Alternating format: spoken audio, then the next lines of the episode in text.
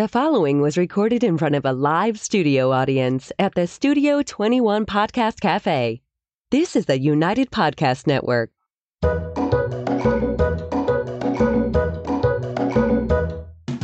Welcome to the Quirky Dog Podcast, inspired by some of the quirkiest dogs you can ever imagine and the owners who love them.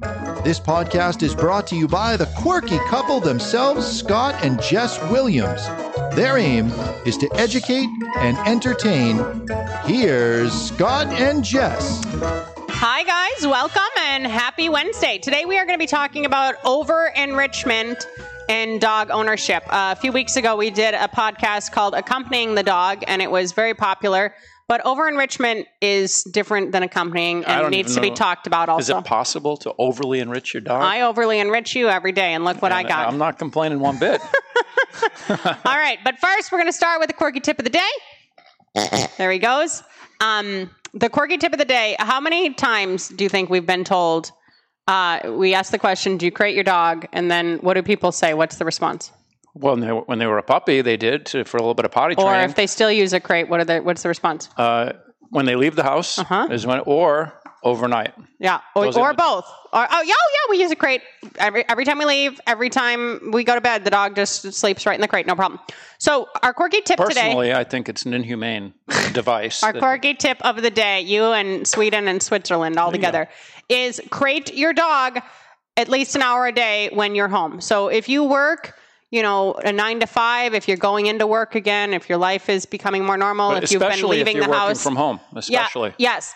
Um, if your dog's crated all day during the day because you're gone, fine. Do it on the weekends. An hour a day when you're home. Uh, and yeah, if you're working from home, those separation anxiety cases always, if the person works from home, are always greatly enhanced. And then what happens is, oh, I don't want to crate the dog because I'm on a conference call and the dog's barking, yada, yada, yada. So crating the dog while you're home, while you're awake, will be very indicate indicative to you of can my dog tolerate being in a crate while I'm here? Is there some anxiety going on? Is the dog protesting more? Is the dog barking? XYZ. So try it, do it for us, and it ties into this over enrichment topic. I would say if you haven't done it before and you're going to do that uh, for the good of your dog, don't do it when you actually have to be on a conference call because if Yeah. there is barking, it's going to be a big it. problem. You got to do it when you don't need it. Practice it. But if there is protest, that means that it's something that you should be addressing more and more frequently. Jimmy, he's actually here today. He's uh, hanging out and um, He's in a crate. he's in a crate. Yeah. But Jimmy sleeps out, I would say, most nights now. And uh, I did. I duct taped his muzzle Oh, for the stop show. it. Shut up. But he sleeps out most nights, but I'd say every third night we put him in a crate, know, make sure he's ties in- fine, not whining, everything else. Ties into the over enrichment. I, I you are. We you- rub his feet. We should have you- put pictures up of us you rubbing overly his enriched. feet. I just have to say how cute this is. Look at how the pig and my phone and my sunglasses are matching. I'm so impressed. This is Yeah. such a just thing. It's really a just. I just saw it and everything came together all at once. disturbing. Yeah. All right, over enrichment. What does it mean? What is it? Um, Oh, before we get into that, I'm wearing my uh, Black Sabbath T-shirt today from 2016, the End Mm-hmm. tour. We thought that would be the end of Ozzy, but he's still he's Yeah, still going Ozzy's strong. still kicking. Which also leads me because that makes me think of Sweet Leaf, which was one of my favorite songs. Later in the podcast, Oh. I'm going to give you guys a cannabis update on my plants, my little home grow in Maine. He and I'm excited about that. That's going to keep me hanging in to get through He this. really this is podcast. excited about sharing the plant update, and he always talks about it, and he wants to share photos and the whole thing. Okay, so over enrichment, what does it mean to you? What does it mean to me? Yeah, Uh, just constantly creating games for your dog, constant engagement, living your life for your dog rather than your dog enhancing your life. I guess that would be a short yeah. way to I would say it. that th- that's similar to what I think too, and Scott says it a lot in terms of parenting because. You know, Scott's obviously older than me. He was raised in a different generation. it may not than be me. super obvious. I'm aging quicker. I, I age about 10 years every year with him. But he also has had kids, and times change, you know, and the way that people are even parenting is changing. And we have these conversations a lot, especially as it relates to clients who have kids who also have dogs. And you see it a lot with parenting with children where, you know, the kid is a lot of people deal with screen time, so that's an issue now. Like, oh, the just give the kid an iPad, just give the kid this, occupy the kid's mind, you know, and it's fine, but then they just become a vegetable in front of the screen. So then a lot of people want to limit that. But it's just constant like, here, let's go over here for this activity. Let's go see this visitor over here. Let me bring you this game over here. Let's check out this show right now. It's just all day long. We're just like creating this life. So it's go, go, go, go, go. And in the back of my mind, I'm almost thinking like, are we maybe creating ADHD in our children? Are we maybe creating this bullshit in our dogs? Like, is this something, is it a product of how we are raising them and how we are interacting with them? And we see it all the time with dogs, and it's disturbing. Dogs, you know, have 18 dog walkers and daycare groups and play groups, and it's just the their whole life is every minute of every day is planned out, and there's not a lot of downtime. So that to me is over enrichment and giving your dog more and trying to occupy their mind and keeping them busy and everything else. And from our personal and professional experience, it comes to bite you in the butt after a while. Yeah, you never when you do actually want to take some time for yourself, it's real difficult. You have a very demanding dog that is expecting you to entertain them 24 7. Yeah, and then they're going to do the protest barking it's and all this other stuff. Too. You know, it's the same thing. They're the not kids able to be independent. They're not able to have downtime. And I understand that Well, you're not, going to get with kids. It's not the downtime. It's learning to entertain yourself, to read a book, to play with a game, to build a plastic model airplane or a, a little model car. All those kind of things that kids did 40 years ago. You don't see that kind of stuff anymore. You know. yeah. Even playing outdoors, people talk about it as a I mean, the last thing I wanted to do was hang out with my parents when I was a kid. Jesus, But we're I'm facilitating running down the street at seven years more old. and more activities and products and everything else. So a big one. This is a buzz uh, topic for me, and a lot of people don't like my opinion on this. But a big one is the snuffle mat. So if you hadn't heard of it before, you can look it up. And the principle of it is it's basically like this square mat that you put on the ground and it has a lot of fleece things coming up and people can feed their dogs in it i guess it's like a way to hunt around and have food but a lot of people are using it now for reactivity also um, which I kind of, a lot of people have said it works great for them, and I'm glad, and I'm not trying to knock that for them. For me personally, I don't understand how dogs used to not. Used to be able to walk down the street and not be reactive, and now they need to walk down the street. And when they see their trigger, you they- put this mat down and you throw a bunch of food on it. That to me seems like a little strange. Like, why did that switch now that we need a mat for the dog to be well behaved on the street? So, personally, if it was my dog and I was struggling, I would have my dog hold a sit and work through some of those triggers and make my dog just deal with that situation and make sure they can use it. don't So, know. I haven't heard that story, but I've been off uh, social media for a while. you don't even know what a snuffle mat was I before know. we started I'm this thinking you're going to wrap the dog's head in it or something. What the hell? How's that going to stop reactivity? So a lot of people have used it for eating, which I get. It's a way to enrich um, eating time. Well, I just bought slow feed bowls for our dogs. I want to start feeding all the border collies out all at once in the kitchen and I my girls are like, "Oh, someone's eating near me. I need to eat quicker." And I don't want them choking on their raw, so I'm going to every night smash their food down into these slow feed You know, bowls and they'll be able to all eat loose at night. that might go better with a snuffle mat. I don't think with the raw.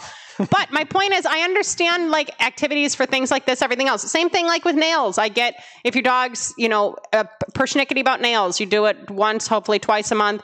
For that one period of time, fine, you put treats in it, you just have the dog manage dealing with something else. But if it's like the way that you depend on having control of your dog outside of a ring at agility trials, for instance, like people, the dogs are all excited. Okay, here, go hunt in this thing, go do that. That to me is over enrichment. We're always giving the dog to do. We're always giving the dog something to channel their energy and their drive into. And I'm not saying that that's wrong, but you can also use obedience to do that too. So that to me is like, all right, I don't want to go for a frickin' walk with this big square mat. And um, if I see something that my dog's going to get excited about, throw it on the ground and throw cookies down. That's not something I'm personally willing to do. So I'm going to work through that other ways. But that is a big trigger for me, this over enrichment. And they're becoming more and more and more popular. I thought they were just a sport dog thing, but you can Google them. So snuffle mats are a big, like, red trigger to me, like, ah, that's too much. It's over enrichment. Well, I'm sorry that the snuffle mat triggers you. because I think that it's a legitimate thing that you can do with your dog. It's if you're constantly going, if you have a snuffle mat, which is one of 15 things that you have to entertain your dog, that's when it's a problem. Okay, it's snuffle mat time. Oh, it's 10:30. Let's mm-hmm. switch over. We're going to do something else And now. people literally and now it's time like for your this. puppy play date. Let's run him down the street and get him in his puppy play date. People literally function like this, and this isn't anti puzzles or anything like No, that. It's a good it's stuff. people like how many people still fill a Kong and put a Kong in a crate for the dog when they leave? Like. If that works for you, that's okay. There's actually of Kongs that you can have outside of the crate Take that you easy. can time. Easy, that you can time so the Kongs keep going into the I'm, crate. I'm going to get my So- dog smoking cigars. Oh my god! Yeah, I apparently Scott's nice and chill, but literally, like the entire time you're gone, like okay, a Kong is dispensed. The dog's gonna eat through it. Okay, it's been an hour. A Kong is dispensed. What if, like, when the second Kong was dispensed, the dog was napping and the freaking Kong woke it up? Like, why do we need there to be constant Kongs to eat? Just because you're away from your dog, like that's a deeper issue and separation anxiety that needs to be addressed to me. well, the Kong manufacturer needs that to happen. The That's Kong fine. manufacturer loves it, and that's fine. And I'm not saying again that feeding your dog out of a Kong is ridiculous, but if that's the predicator to getting your dog to go into a crate, to be quiet when you walk out of the house, and it's been a few years, maybe you should reconsider that whole system. I don't know. Personally, I just think that it's not creating a lot of balance. Well, so again, I don't have a problem with that either.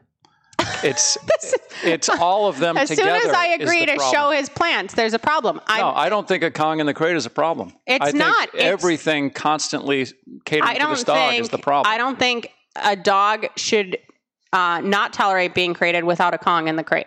no, I don't either. That's my point. Point taken. God. All right.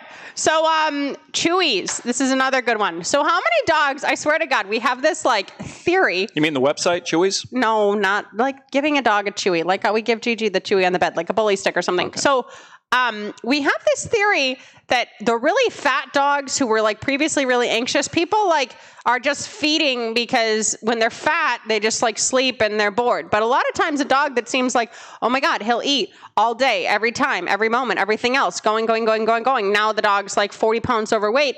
Like, that's to me always giving the dog a chew because the dog's The like dog's hungry. Yeah, the, what do- the hell you got to do? The dog's hungry. He's got to the eat. dog barks in the middle of the day. Okay, let's give him a can of food. Let's That's a- give him kibble. Like if that. it was an Italian family, I'd understand.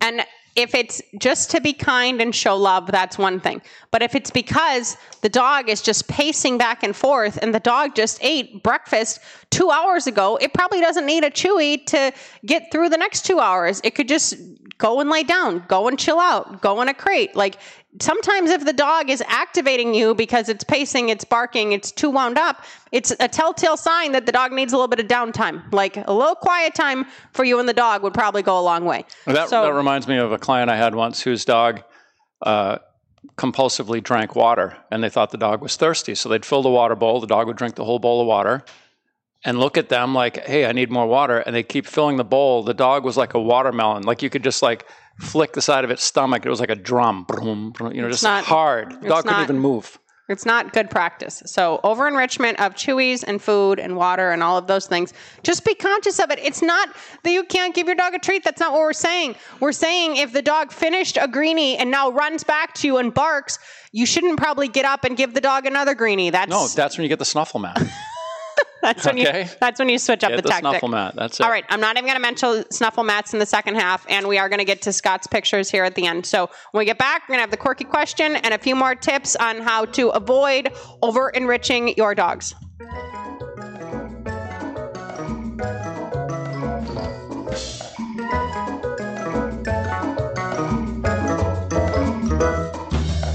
What makes Kuranda beds chew proof? Only Kuranda beds have a patented design which secures the fabric inside the frame, making it totally inaccessible to jaws and paws. Your dog can't chew the fabric because we've hidden the edges inside the rails. Dogs love Kuranda beds. See why? Kuranda beds come in a variety of custom sizes. You can even add a fleece pad on top for extra coziness. And these beds can be used both indoors and outdoors. But best of all, our beds are easy to clean. Just wipe them off or hose them down.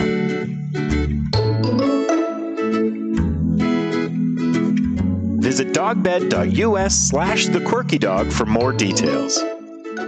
Oh, his legs cut off there. Oh well. All right, we are back, and are you going to do our quirky question? Yeah, I wanted to say, are we going to get into some more of these uh, over enrichment things after the question of the day? Yes. Because I had some things I want to talk about. Do you want to write them down? No, I'll remember. Okay, quirky question of the day, and this is a question that I um, I had a client ask me yesterday, and I get asked this so often that I thought it would be something to to bring up here. When can I stop using the tools? This is assuming you've done some dog training with your dog.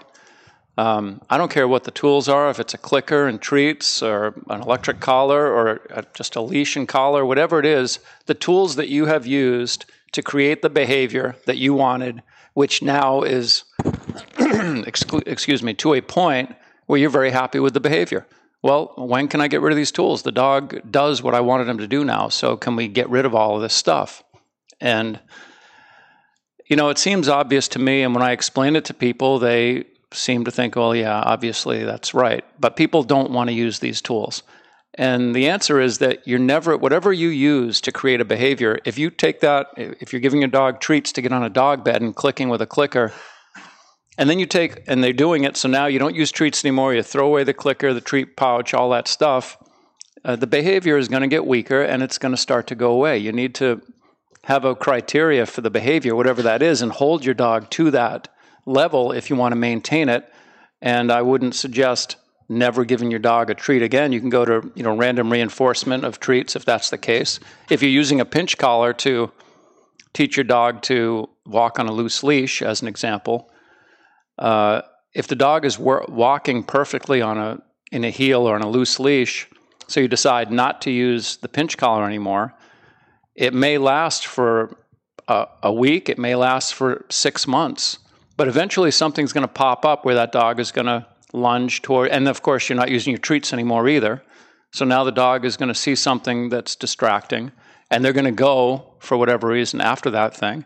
And it's just all going to start falling apart. There's, you know, yeah, and the thing is, it's funny. Scott, you know, mentions the pinch collar and the aversives and stuff, and even that, like the pushback there, like we understand more. But uh, half the people are like, "Oh, well, when can I not bring the food anymore?" Yeah, I don't like, want to use treats; it's too yeah, much of a hassle. Yeah, like I, I don't want to have a pouch. I don't want to have to be my my fingers get all dirty. I don't have like any pockets. you don't. You're not going to go to work um, and not get paid and keep going to work you're not going to not go to work and not be fired. Like there's consequence and there's uh, reward for everything that we do in life. And there was a thread going around on Facebook a few months ago became this big dumpster fire about what is a trained dog and both threads got taken down because everyone was being all crabby but the person was arguing a trained dog is 100% reliable with no equipment no leash no anything all the time that's a trained dog well that doesn't exist in our world i don't know but someone commented on there and i loved this phrase that a behavior is either being trained maintained or deteriorating and it's so true. Like there's Jimmy is crazy about his crate. Like loves his crate, insane, like OCD, big issue. He sleeps in the bed for a month and hangs out on the bed during the day for a few weeks. He runs into the bedroom. He doesn't even go in his crate anymore. He jumps up on the on our Yeah, bed. He starts digging. Like, oh, here, let me turn the sheets down for Yeah. you. So, you know, I even with him, I'm like, all right, Scott, like we got to fix this. Now he goes in the crate. We give him some treats. Like we're trying to build that back up, so we actually have some consistency again with the behavior that he was freaking crazy about. So the bottom line is if it's working, don't think about ditching what's working right away or ever. What what's the holdup? If you have to have tools and it all works great and life is harmonious for you and the dog, great. Well, first of all, be grateful that the dog is actually doing the behaviors you wanted them to do. That's the first thing. Instead of thinking, when can I stop doing all this crap? Because usually when you started, you started doing this training because your dog's behavior was very unacceptable. Now you got it so the dog's behavior is great and you can get into a maintenance program. You don't have to be as crazy. It doesn't take as much time to maintain a behavior as it does to teach a behavior. But there's got to be some maintenance in there, you know? And you always want to go back to your foundation. So that's our food for thought on that one. We hear it a lot. Maintenance, and, uh, baby. We wanted to mention it. Okay, so over enrichment. This is uh, this came also. Scott wrote a blog post last year now uh, called "You Can't Outrun Crazy," and it was a really popular blog post. Um, actually, somebody turned one of his quotes into a meme. Another dog trainer. But the bottom line is like if you're taking your dog for a run at 6 a.m. and then another one at 5 p.m., and they have a dog walker to come let them out, and then they have a daycare that picks them up three days a week, and then they have all these puzzles at night, and you know, it's just everything is becoming more and more and more. In this specific example he was talking about in the blog post, now the dog started waking the owners up at 3 a.m. and being like, hey, like, let's play. Like, they thought, oh, maybe has to go out. Like, it just became more and more and more because now if you have anxiety and you're giving the dog a lot of exercise and a lot of outlets, you have a dog with endurance and anxiety. And that's a real problem. Like, you know, a dog can now run three miles in the morning and then they recover within an hour. So what? Now they're going to run five miles? Like, it keeps growing and becoming a bigger and bigger issue. So, this is where the over enrichment to me is like, hey, maybe you're doing too much. We have very drivey dogs. I mean, like, all of our dogs have a shit ton of drive. That is not true. We have very drivey dogs. Um, and we have a lot of them. And if our dogs have to be in the crate for most of the day because it was a rainy day and we were busy and everything else, they behave just as well that evening and the next day than they would if they had a hike and we played ball with them and we went on a walk through the neighborhood and everything else. Like that, their behavior is not at all affected by how much we were able to do with them. And I'm not saying that dogs with drive or working dogs or even pet dogs don't need work or they don't need enrichment or they don't need something, but how much is too much? And it's becoming like that nowadays that we're just constantly coming up with more and more and more and more and more to keep the dogs just at bay. And maybe that isn't aiding us so well into the future. You don't want it to be like, oh God, okay, well, the dog's 12 now, so he's, you know, kind of slowing down. Like, no, the first decade plus isn't supposed to be that strenuous, that hectic. And yeah. the dog's probably not in a good headspace. Yeah, and there's a difference between uh, someone catering to the dog and thinking the dog needs all this stuff, and someone who's doing a ton of activities with their dog because they need to be doing this stuff because of their own this their dog is their whole life, you know? And it can look the same, but it's more rewarding if let's say you're a dog person you're you're an agility competitor you do a little akc obedience competition you're getting into nose work now you're getting into barn hunt you're doing all this stuff because you enjoy training your dog. And your dog you know on the surface it could look like wow you're doing a lot of stuff for your dog but really you're doing it for yourself because you enjoy the act of working with dogs and training. Yeah, that's and the flip, different. The flip side of that is now, okay, we went into quarantine, we have COVID. If you don't do all those things for a week, has your dog fallen apart? Is your dog losing their mind because they don't have all of these outlets? And if the dog is fine either way, fine. Spend 12 hours a day doing classes with the dog, doing activities with the dog, whatever you want. But if you're doing these things just to keep the dog Quiet at a baseline down, yeah. of like, okay, well, you know, he's not going to bother me for a half an hour, then that's where it becomes an issue. What were the things that you were going to mention well, that you didn't about, need to write down? I was thinking about the nose work, but then also the barn hunt. And, you know, nose work is a great activity to get dogs' brains busy and it tires them out without having to do a lot of physical activity. The, the mental uh, work is what gets them tired, and it's a great activity. But if you're doing that in conjunction with 15 other things just to keep your dog somewhat calm in the house, it's too much. I yeah, mean, and the you other don't need thing, to be doing all that. And this spills over a little more into dog sports, but you also can't be the jack of all trades. So, like, if you want to be good at something, you can probably specialize in, I'd say, two or three things and be really, really, really good at those things. Um, and, you know, get as get your dog as competent in that activity as possible and yourself and you have a lot of room to grow you can't be good at 8 to 10 dog activities. Like not only is it costly and time consuming you just can't master that many things with one dog. Now maybe if you own jimmy choo that'd be different but there's only hmm. one jimmy choo in the world. Okay so um, another thing that pops up often is you know the dog walker. Fine you work we get it. Dog can't sit in a crate for 8 to 10 hours how many times does a dog walker have to come? Multiple dog walkers come two or three times a day. I, I, don't think the dogs need to go to the bathroom that frequently. Maybe just one longer walk in the middle of the day. Like people are feeling like guilty, like, oh, the dog needs more, he needs more, he needs more. No, he's okay to have a little bit of downtime and just chill out, frankly. Like, that's fine. A lot of people get pissed if the dog comes back from daycare and they're not like dead tired. They're like, oh, he went to daycare, he wasn't tired enough. Like, that isn't their job to make your dog so dead to the world that you don't have to deal with them when the dog gets home. Like some days it's more strenuous than others. Some days their play groups aren't as crazy. Like that just happens. This is okay. Like that's okay. Dogs and getting together with other dog friends. If it's because you want to sit and have coffee with your girlfriend and shoot the shit, fine, do it for yourself. But the dog shouldn't require you to go and make a play date for him a few days a week so he can run around and get his yayas out. Well, I guess the point is, you know, from my perspective, because I have dog owners ask me these questions all the time, you don't need to be doing this. I mean, they say, how much is enough? You know, how much acti- I have a client just text me and said, I need to get my dog exercise. You know, can I do this? How much exercise does my dog need? And most of the time you don't need to do as much as as what you think you need to do. You know, you have a dog that is it depends on the age of the dog. If you have a puppy that's got a lot of energy, usually it's a burst of energy and then they sleep most of the day. And then they wake up and they tear around the house and they get into trouble and then they crash just like a baby, just mm-hmm. like a toddler would, you know.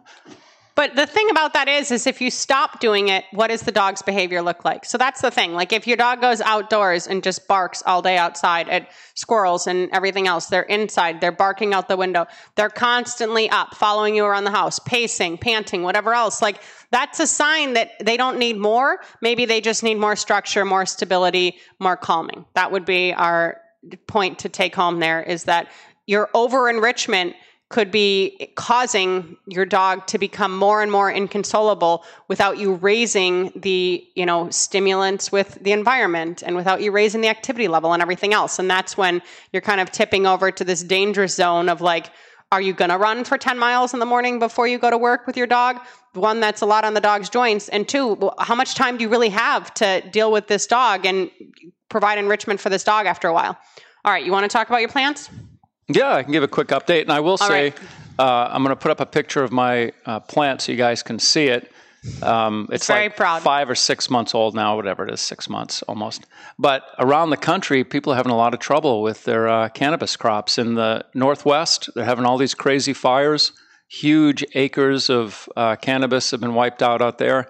In Colorado last week, they had a freak snowstorm which wiped out many acres of cannabis out there, which sucks for everybody. Keep in mind, this is being used as a medicine for many people. And uh, here in New England, I'm talking to people that are getting now bud rot, bud worms, all kinds of things that happen at the tail end of this crop when you get into the fall season. It gets more wet, it's getting colder.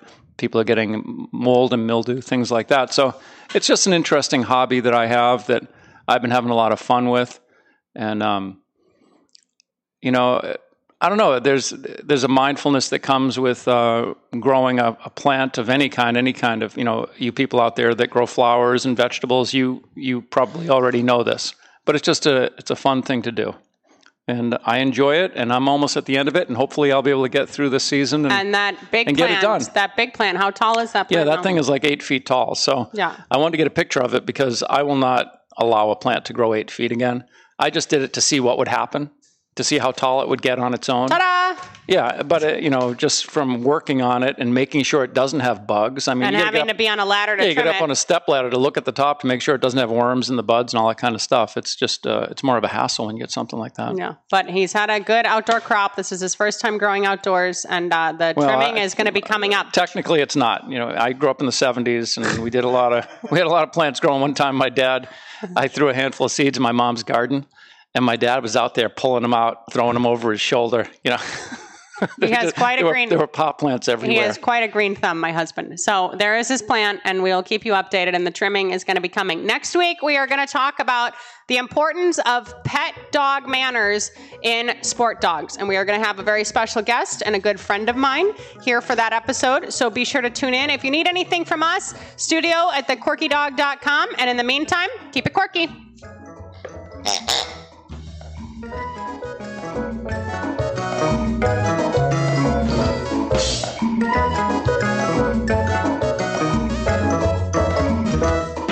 The views and opinions expressed by the hosts, guests, or callers of this program do not necessarily reflect the opinions of the Studio 21 Podcast Cafe, the United Podcast Network, its partners, or affiliates.